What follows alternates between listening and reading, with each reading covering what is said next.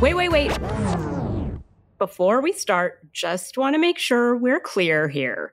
While this podcast talks about sobriety, mental health, and addiction, it is not meant to replace professional medical advice. All clear? All right, let's go then. Welcome to Sisters in Sobriety from EverBlume, the support community that helps women change their relationship with alcohol. I'm Kathleen. And I'm Sonia. And we're ex sisters in law, brought together in marriage and bonded through our sobriety journey. Join us as we talk sobriety, addiction, and everything in between.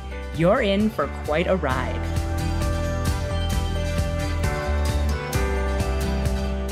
Hi, we're Kathleen and Sonia, and you're listening to Sisters in Sobriety. Thanks for being here. I'm Sonia, and I'm with my sister in sobriety, actually, my sister in law, Kathleen. How are you doing today, Kathleen? I'm good. I'm good. We are just kind of in the thick of the holidays because we do record kind of in advance. So we've just spent Christmas together and with my mom and your niece, my daughter, and my boyfriend. And it was good. It was good. How are you doing? I'm good. You handled Christmas. It was like clockwork. It was like, appetizers, dinner, dessert, and then like a full change of tablecloths for the morning, and then a brunchy breakfast. I could not believe just the coordination that went into that. Yeah, can I? Okay, so two things about that I'm just going to say because I think it's actually helpful to the listeners in a sense. I feel like there's going to be some sobriety lesson in here. Yeah.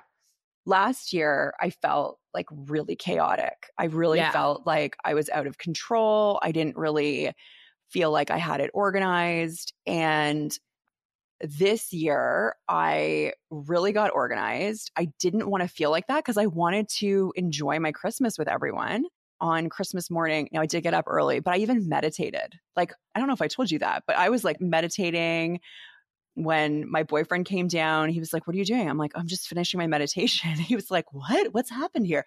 Because, you know, my morning routine is so important to me. And it really helped me maintain, okay, like this is still my morning and I was really organized beforehand. So, yeah, I handled it. I handled it. You gave me a double high five, which I'm really excited about. And yeah, it was good. Speaking of rituals, I went to bed at 8:45. Yes. You guys stayed up and you were That's talking right. and I was like, "You mm-hmm. know what? I feel like I had so much fun Christmas Eve, but I was like by 8:45, I was going to bed with the baby." Yeah, 100%. It's funny cuz I came down and I was like, "Oh, did Sonia go to bed?" And they were like, "Yeah." And I actually thought to myself, Love her sticking to her evening routine. So good. I slept eight hours and I read my book and I texted some friends. I really stuck to my evening routine and I feel like it was really good. Yeah, it was good. It was good. So, how are you doing? I'm doing good. So when I did not stick to my routine was last night I went out with my older nieces for Christmas dinner. And so they were here really late, but it was so fun that I was willing to throw off the evening routine, but I'm going to have to take a nap after this. Yeah, for sure. And they are night owls. Yes, and it's um, so fun. They thrive in the evening and they don't really do mornings. But yeah, they are super fun. But what was fun too is that I had some mocktails left over from our last segment. And so we did some mocktail tasting. So oh, that that's awesome. Did you ask them what the complex favorite flavors were? No, because I, the reaction was just like, this is disgusting. Can I have some Perrier? so we didn't really get to like com- complexity of flavor. It was very much like pass the Perrier so I can dilute this. And so, oh, okay. I, I mean, it. I get it. They're teenagers. If it's going to taste like that, it better have alcohol in it. Can we talk about the mocktail I made on Christmas Eve? Oh my God. Mm-hmm. It was mm-hmm. honestly, that was the best mocktail I have ever had. But in the defense of mocktails, I love like a sweet ish, not too like sour, bitter, that type. Mm-hmm. And so it was really good. It was festive for sure. What are we talking about? Yeah. So today we're talking about part of sobriety that we don't get into a lot. And I think it's those unexpected surprises, challenges, huge changes you experience almost in every aspect of your life in sobriety. So whether you're on this journey yourself or you're supporting someone who is, or you're just curious about the world of recovery, this conversation is for you. Yeah, it's true. There can be so many unexpected turns that come after making that decision to become sober. Sobriety can really reshape our lives and how we interact with others and how we see ourselves and even how we experience our emotions. So, this is going to be a good topic to discuss today. So, Sonia, what are some of the expectations you find that people have of sobriety? I find, especially with my clients, and I don't know if I felt this as much myself, but it was like that is going to be the silver bullet, right? And to some extent, it is, right? You sleep better, you have more energy, you're communicating better, you make better, clearer decisions, but there are still obstacles, right? And you have to deal with them. So sobriety doesn't automatically fix your career. If you're unhappy with your career, that's still something you need to deal mm-hmm. with, right? And you still need the tools. It doesn't automatically fix all the stresses in your life. So it, I think it gives you the space to get the tools and I think gives you the space to think clearer, but you still have to do that work. Mm-hmm. Yeah, that's true. How can some of these expectations people have of sobriety, these really high expectations, be detrimental? They can be detrimental in a bunch of different ways. So, of course, sobriety can lead to improvement in your life, obviously. But it's important to understand that sometimes the benefits and the improvement might not be as fast as you think or as big as you expect that might lead to someone being disappointed or feel a sense of failure when the changes don't expect either like exactly as quickly as they think or as dramatically as they had hoped. I also think that people underestimate the challenges of sobriety. So, like you said, believing like sobriety is a silver bullet can actually be quite harmful. And it doesn't overlook the fact that while sobriety can alleviate some issues, it doesn't automatically resolve everything.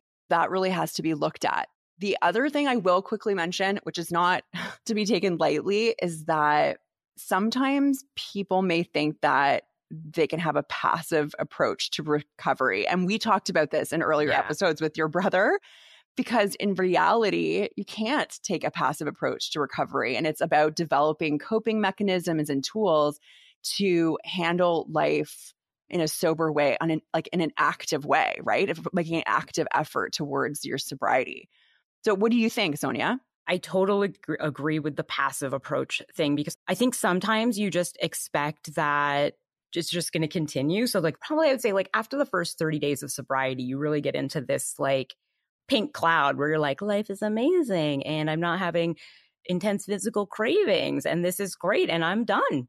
Like, mm-hmm. we're done here.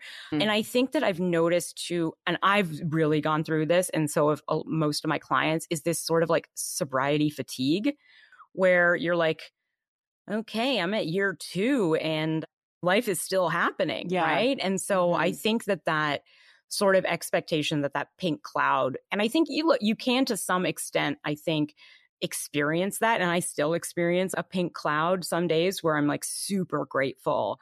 But that that takes work, right? And there is some fatigue to it. So what advice then would you give to someone thinking about sobriety and what their new life might be like? Yeah, I think be realistic, expect the unexpected. I think it's going to be amazing, but there's going to be disappointments and pivots. And I'm not a parent, but I always hear people say it's like about parenting, like it's the greatest thing you'll ever do, but it's the hardest thing and it's so worth it. I'm laughing. I'm like, that's hilarious. and I think the grounding thing, probably for like parents too, is like talking to other people at different stages in sobriety. So it's like, what can I expect? What does this stage feel like for, what did it feel like for you? And, you know, it's not always going to be the same, but I like talking to people that, you know, have like a year sobriety, 30 years sobriety, and it, it does kind of ground your expectations a bit. What about you? What do you think? So I think that it's really important to understand that sobriety is not an instant solution to all your problems. And I think that can be a real hiccup in someone's sobriety, being like, well, once I get sober, everything will be okay. And I think to import like the importance to recognize that there's so many benefits, but it does require ongoing effort and there may be unresolved issues that were masked by your substance abuse. So I think that engaging with therapists and recovery coaches and support groups just like EverBlume who specialize in addiction it's so important to have that guidance and support because they can help in setting realistic expectations, realistic goals, and understanding the process of recovery and developing those coping strategies. And then this is a big one is self-compassion. Recovery is not linear. It is not a linear process and there can be setbacks. So being patient and practicing self-compassion is so so important. What was your idea of sobriety before you got sober? And and then how did it this is so interesting, but how did it differ from the reality that you actually experienced? Once I got over those initial physical cravings that we were good to go. I didn't know anything about the idea of emotional sobriety, right? I didn't realize that I was going to have to deal with that. I didn't realize, and this is huge, and this is something that's happened in the last couple of years, that when I would go through tough things, that there was still some wiring in my brain that wanted to numb it with alcohol very specifically. And so I think that was such a shock and and not a good one that you know like I'm going through a divorce and I feel like drinking. Like, are you kidding? Yeah. Like, we're not, mm-hmm. we're not done with this yet. Are you fucking, mm-hmm. you know, like making a bad situation worse? Now I have to think about like not stopping by the liquor store after work. Yeah.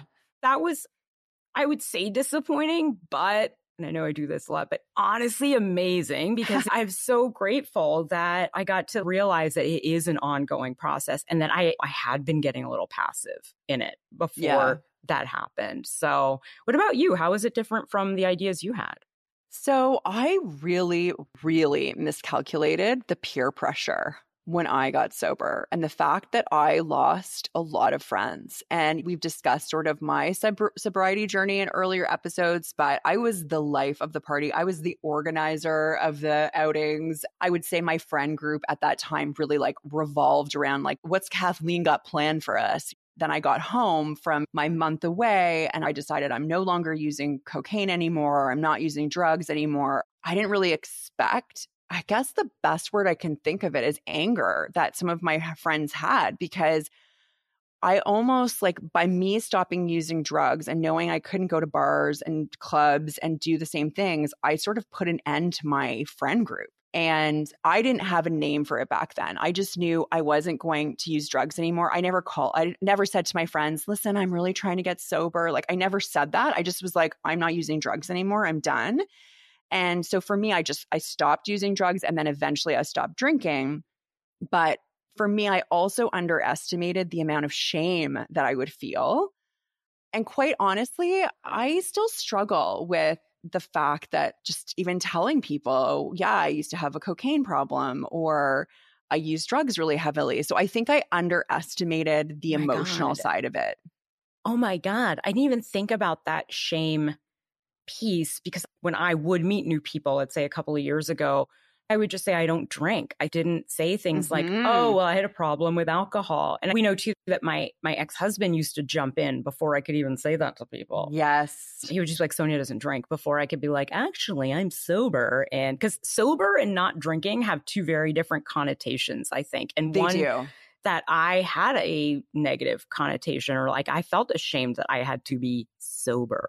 It's something I still struggle with, actually. I think it's important for our listeners to know these are not things that we've all resolved. Just because we're doing the podcast and, you know, I'm a therapist, you're a recovery coach, these are things that we're still working on. So every time you post about the podcast on LinkedIn, I have that like shame feeling come into my heart because while personally, some people in my life know a lot of people professionally, like I've had such an incredible professional career. And I'm like, oh my God, like the CEO of that company is going to know that I had a Coke problem. And the shame creeps up. And now, though, I have tools. So I'm like, oh, look at you, shame monster. Hi, I see you right now. And so I notice it but it's still you i think you posted last night or yesterday or yesterday on linkedin and i felt that little shame monster come in again and i was like man it's still there. Linkedin is a special type of hell because it is like i know. Yeah it's just not like your friends from college. It's like people that you yeah. interacted with professionally and so i have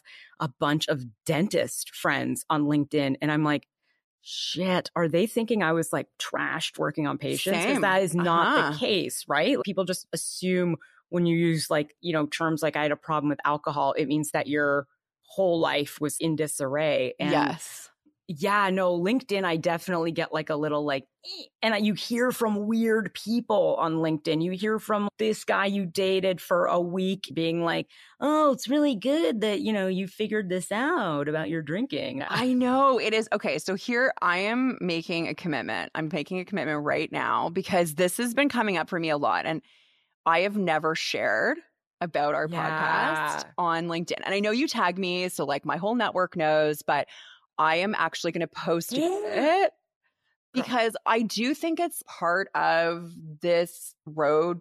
I haven't used drugs in like over like 15 years. I mean, I've built a really successful career. Like I'm I'm good, but there is still that shame. And so I commit right now to you, my sister yes. sobriety, that I'm going to post about this on LinkedIn about mm. our podcast and I'm going to face the shame monster right in the face. So that's what I'm going to do. Okay, I love that. I actually was just going to say something that does take the shame away is is saying it.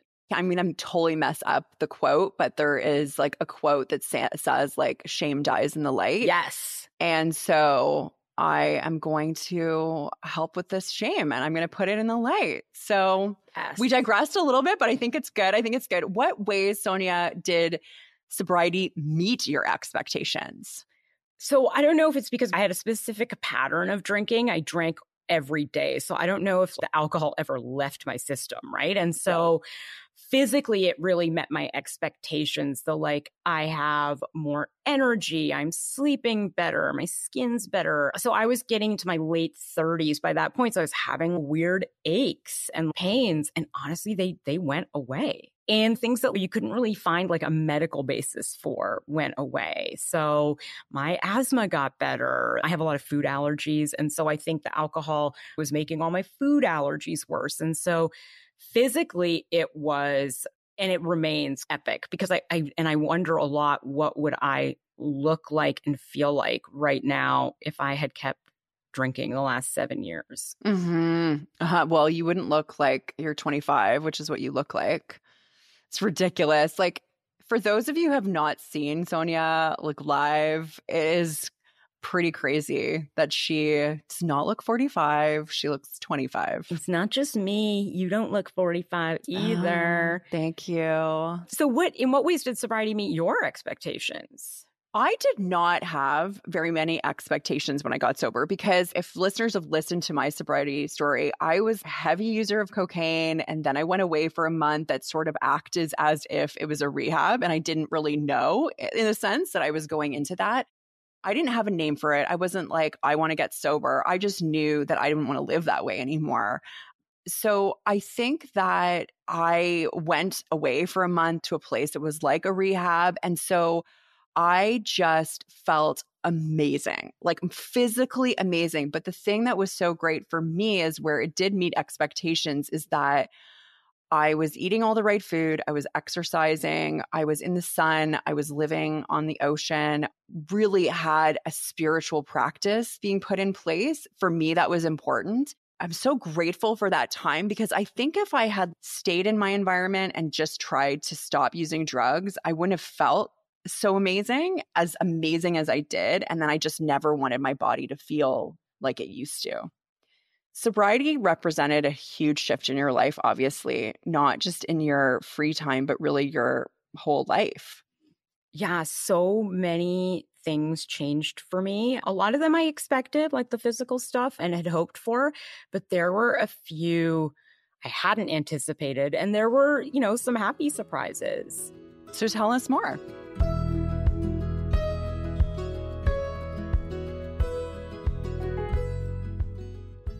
Yeah, so I got sober in 2017 and I had been thinking about it pretty seriously for a couple of years. And I was very lucky. It came along with a really positive shift in my career where I had a lot more free time, a lot less stress. And I started filling that free time with things I didn't even know I was missing because I had started drinking daily when I was around 27, 28. So around 2006, 2007.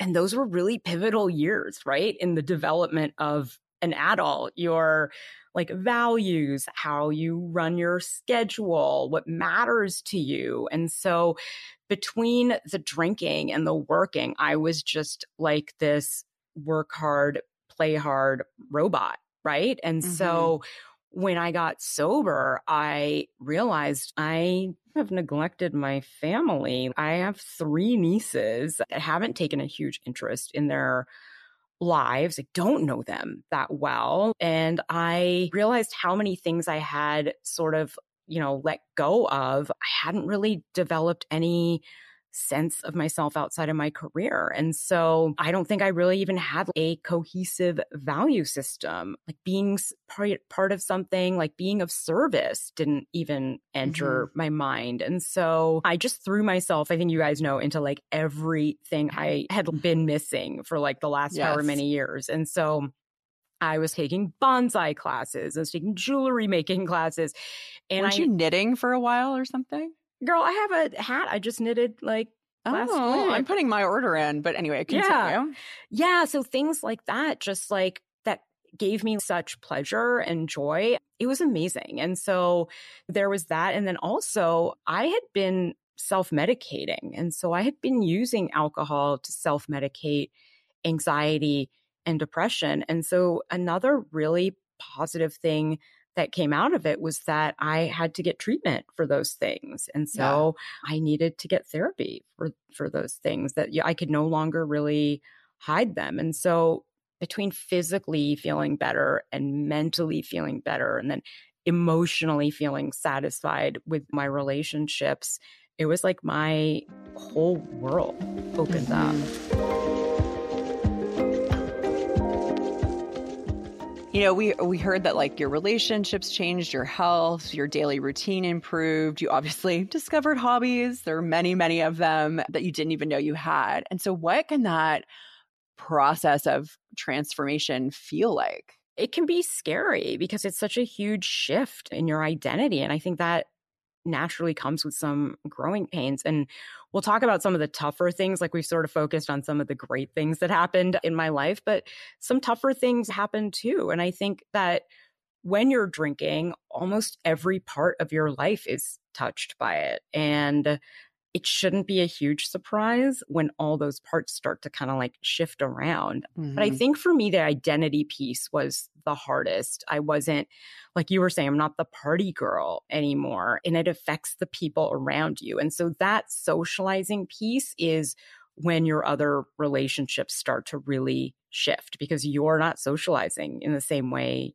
you were before. And so, yeah, I just felt like I was taking up a different space in the mm-hmm. world. And yeah, it just felt like there were so many points where I was like, who am I without the alcohol? I just didn't know. And then also, yeah, I'm changing so much, you know, mentally. I don't know. Do you think it's common that people like me who were self medicating, that were self medicating mental health issue and addiction?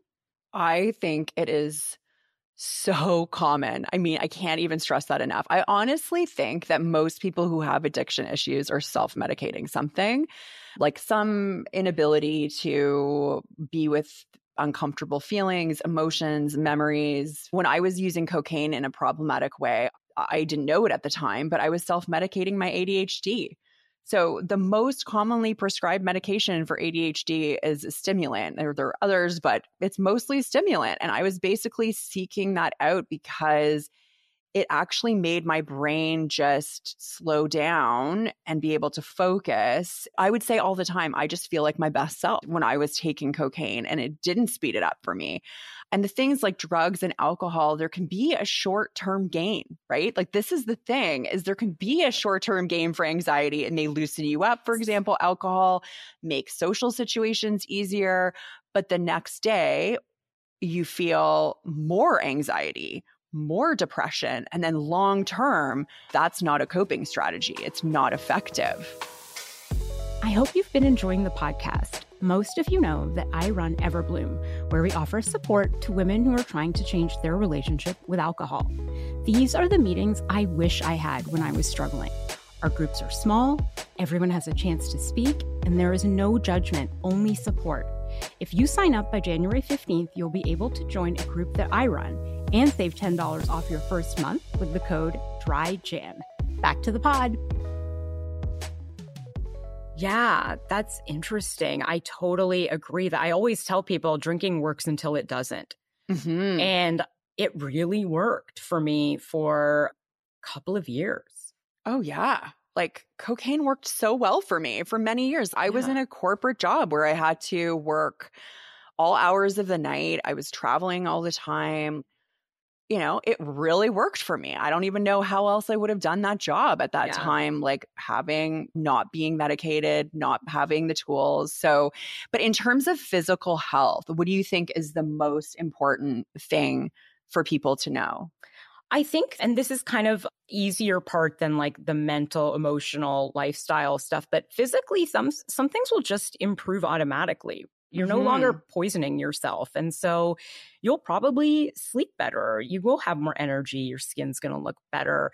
You may or may not lose weight. But there are other things that you may not expect. I know you've noticed this about me. Like all of a sudden, my whole life, I never touched dessert and i i eat i would eat dessert after breakfast if i could i yeah yeah you make the best desserts this is the problem god I'm so good at baking I never baked before I got sober because yeah. all of a sudden I was like, I want to make these desserts. I have sugar cravings. I have a piece of chocolate after lunch, some sort of intense dessert after dinner. I can't go to sleep without it. And so I think that a lot of people have intense sugar cravings. I know yeah. my clients, we talk about it a lot when they start drinking. And whether it's a result of I was drinking alcohol and it had a certain amount of sugar and then I removed that, I'm not sure. But yeah, what do you think of the idea? I'm not going to admit to having a co addiction to sugar, but what do you think about the idea of a co addiction? Can people just transfer their addiction to another place? So I will answer that in a second. I will say you don't have a co addiction to sugar because you're really able to have a bite and then just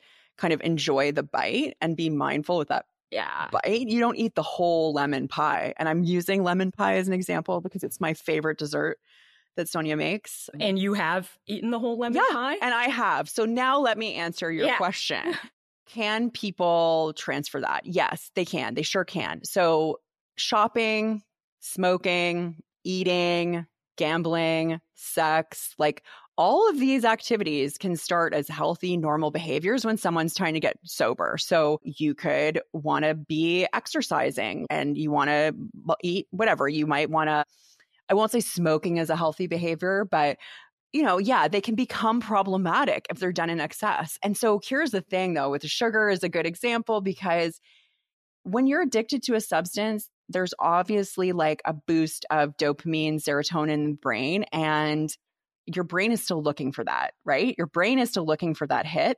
And so it can come up from eating sugar, doing different things. And these can start as healthy, but you haven't dealt with the underlying issues that are leading to your addiction and you don't have the coping mechanisms. So I remember when I was going to AA with your brother quite frequently to open meetings, the smokers, like, oh my yes. God, when that meeting was over, it was like a plume of smoke.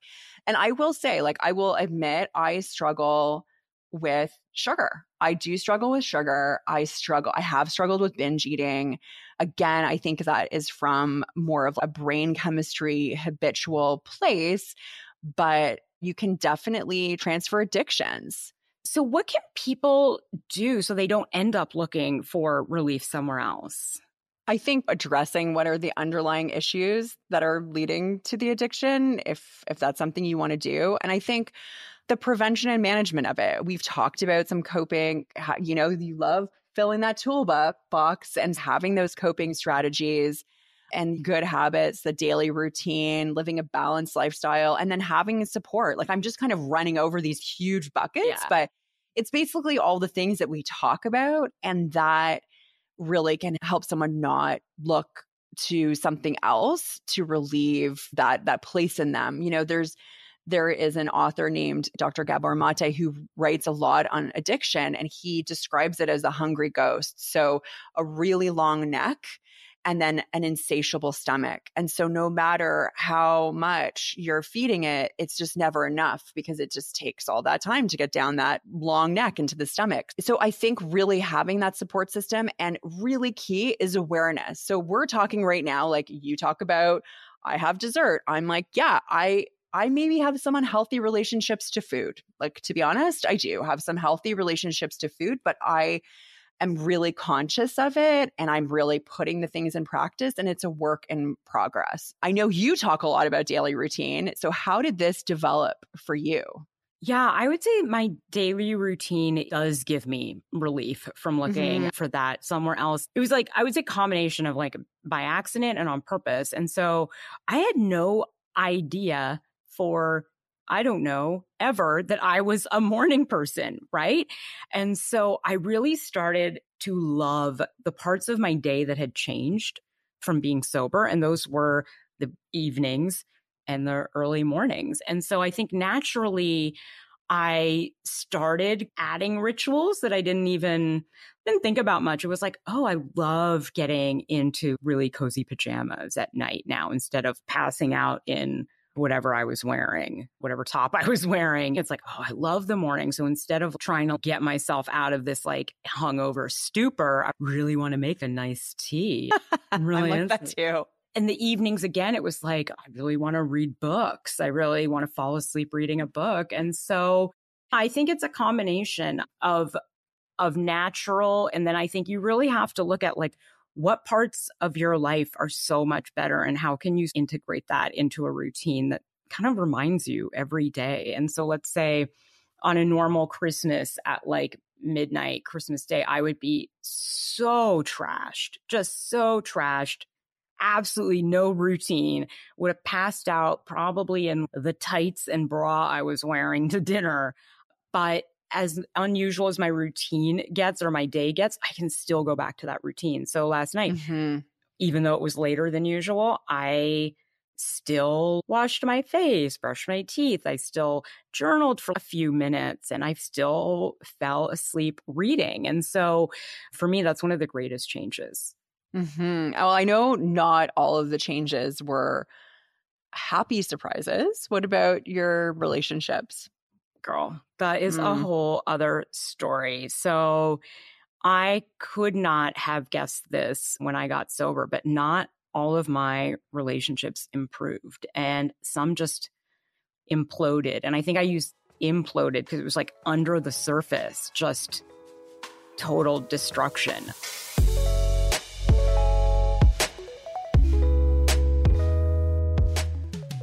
By the time I got sober in 2017, I had sold my business. So that identity was gone. Right. And I really started to feel like, wow, I achieved what I had set out to do since I was however old, 20. And so for the first time, I just had to set these new goals and I didn't feel the need to climb the career ladder anymore or even financially. And so I felt this really deep value shift. And I think you guys saw it.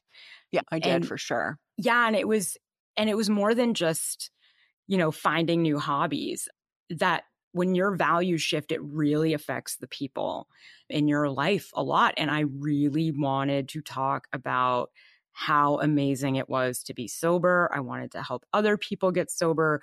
I really wanted to be of service. And not just in like recovery, but and I know you know it's like I got very committed to the idea of second chances. I really mm-hmm. felt like I had been given a second chance at life and and so I got really involved with programs in prisons and so cuz everybody deserves a second chance. And so I really yeah, I wanted to talk about it and I started making art about it. I started writing about it and it was really a way of connecting with people, but between the art and the writing, it was still had this sort of like anonymity to it. And so mm-hmm. I was still hiding, right? Behind like cute little stories and images. And so I was changing and I was like shifting into this, to be honest, a version of myself I really liked. I was like, wow, I did not know I could even have this t- like depth of empathy for people. I had no idea that that's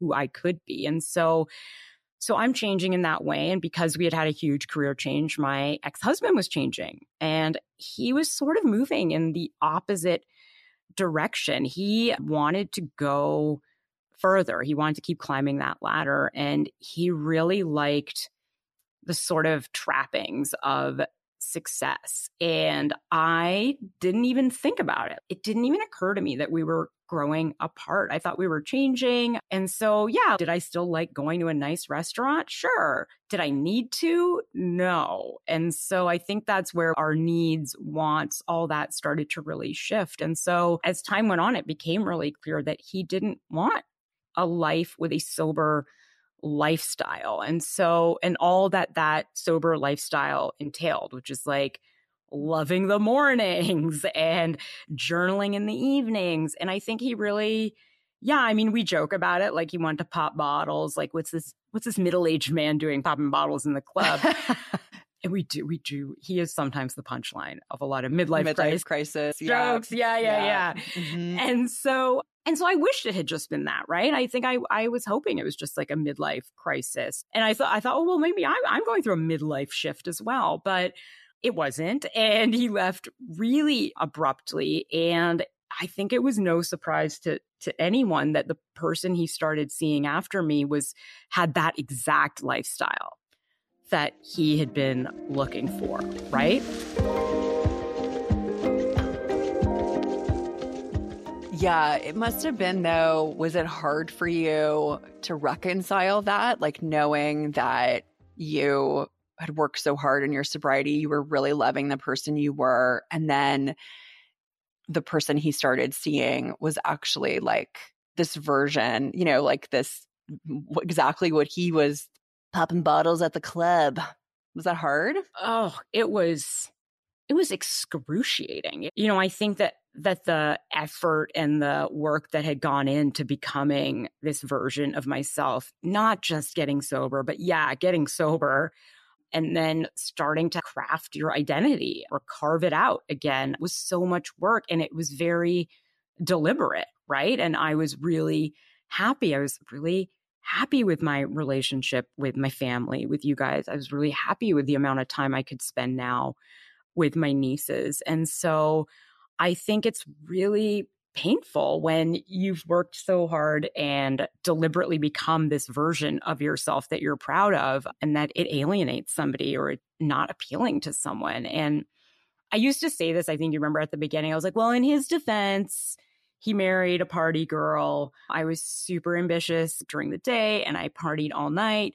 But yeah, I think I say that almost as a self protective Mm-hmm. mechanism. Mm-hmm. Like in his defense, so he was sort of entitled to leave, but I think it's not totally accurate. I think that he didn't, you know, to me now, and I hope this gives somebody else comfort, like people should really take an interest in your sobriety journey, the close people around you. And I think that he just saw it as a black or white thing. We didn't really talk about the gray areas. I'm still the same person, right? It's just, I think I'm more me you can say that, well, I'm so different. And so not everyone's going to appreciate it. But really, people that love you really should appreciate that new person you're becoming.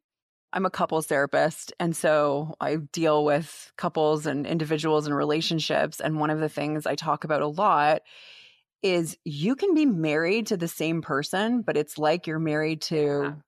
like multiple people over the course of your marriage because people change and develop so much. And so if your marriage, like if you can't work through how you both change and grow, then, you know, that's a problem. Obviously, like that's a problem. So from like my perspective, you had grown and changed and he was growing and changing also you guys not in the same way and you weren't able to i mean i'm not going to say you but the marriage wasn't able to bridge that like find those commonalities between between you and and to con- continue on with with the marriage. Yeah i agree and actually that's funny that is I know we we talk a lot about values and I think that mm-hmm one of one of my values that strengthened was the value of of fidelity in marriage. and, yeah. And so I was like even more committed to a lifelong marriage. Yes. And possibly the reverse for the other party involved. But yeah, I know eventually we'll do a whole episode on values, but you do this values exercise mm. with your clients. So do I. And how do you think our values change when we get sober? So, uh, you know, I, I think that when we're engaged in like an addictive behavior, we're not always living in alignment with our values fully, or we haven't actually fully explored what our core values are. So, if I look back to when I was using drugs fairly heavily, one could say that I was like valuing a party lifestyle. But actually, when I dig deeper into that value, I valued and I still do connection with people. But it was really hard for me to do that because of my ADHD and my social anxiety. So I also valued living a healthy lifestyle and growing and developing, but I was, I could never stick to anything for very long. And I clearly wasn't living in alignment with my values. So when I do values work with clients, it's about determining values in your life and making, then making decisions and choices in your life that help you live with those values. And I have not come across a client yet whose value is like, I value drinking my face off or I value feeling like shit on a daily basis. I've never, not once, had a client who has said that. I can't wait to do an episode on values. I know we really both like working with values. I actually don't think that when we get sober, our core values necessarily change too much. I just think we're able to see them more clearly. Yes. I think yeah. they're like revealed. Exactly. I think so. I think like your value we're talking about of fidelity and commitment, I think it was probably always there. It just didn't, you didn't know how important it was to you until you became sober. For sure. Uh, yeah, I never expressed it clearly until then. But other than lifestyle incompatibility, which is sort of what I had, what other things in sobriety can affect relationships negatively? Dynamics of a relationship can shift. So, for example, like if you have, you know, drinking friends or using drugs together, that can shift the dynamic and it can create a feeling of void or discomfort in the relationship. Also, partners and friends who are still using, let's say your partner is still drinking, they may feel judged or abandoned. And I like I've struggled with this a little bit with my partner who I adore, but he does still drink alcohol and he's totally welcome to do that. He doesn't drink in a problematic way, but I know he has feel felt judged by me because he drinks. And I think it's a fairly common thing. Also, when you get sober, you might be experiencing more of a range of emotions that aren't numbed anymore. So if you don't have all those coping strategies yet, and also they take time to develop and really get used to having them in your life, this heightened emotional state can lead to irritability, mood swings, sensitivity, and that can strain strain relationships. I will say for couples because I look at that lens a lot, different priorities and interests. And then this is, I think we could do a whole topic on codependency because in some relationships, especially romantic ones, when there's a substance use problem, codependency, uh, there like can be a codependent dynamic. And when one person gets sober, it can disrupt that dynamic and it can lead to challenges as both people need to readjust how they interact in their relationship. So, what we have covered so much today. I feel like, wow, we really squeezed the juice out of this episode today. What resonated with you the most? I think that so there is this combination of I have some I try not to do this, but like a little bit of shame, a little bit of regret about how I used to live my life, mm-hmm. and talking about how really it was just my values being revealed. So it wasn't like I was some shitty person. I was a person struggling with substance abuse, right? And yeah. wasn't able to make decisions that were aligned with my values. I was making decisions based on trying to get drunk all the time. And so mm-hmm. I yeah, I think it's a comfort knowing that I what you're not a shitty person. You're just going through a shitty time and you are there deep down. And so yeah, I do you know, I think sometimes offhand I'll be like, oh, I'm a totally different person than I was when I was drinking. And it's like, I'm not. I mean, I'm the same person. I have the same sense of humor. I'm the same in other ways, but but more parts of me I think got revealed. Mhm. Yeah. What do you yeah, what do you think? What resonated with you?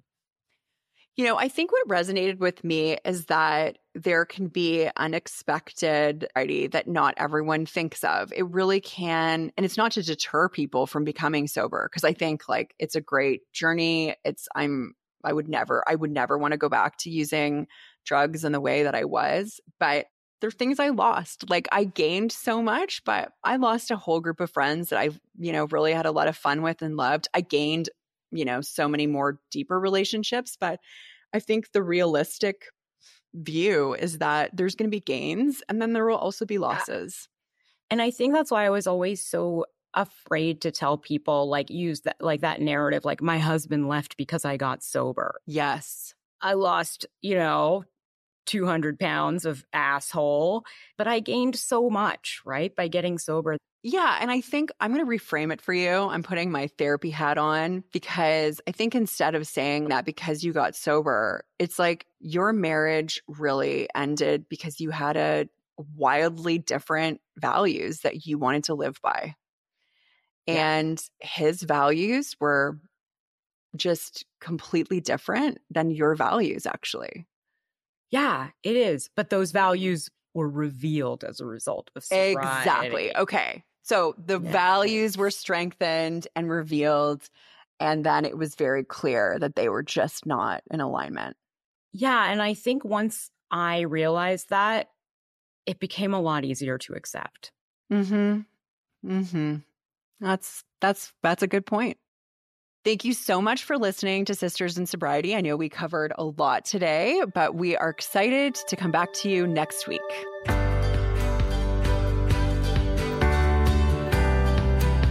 This was Sisters in Sobriety, a podcast brought to you by EverBlume, where we help women change their relationship with alcohol.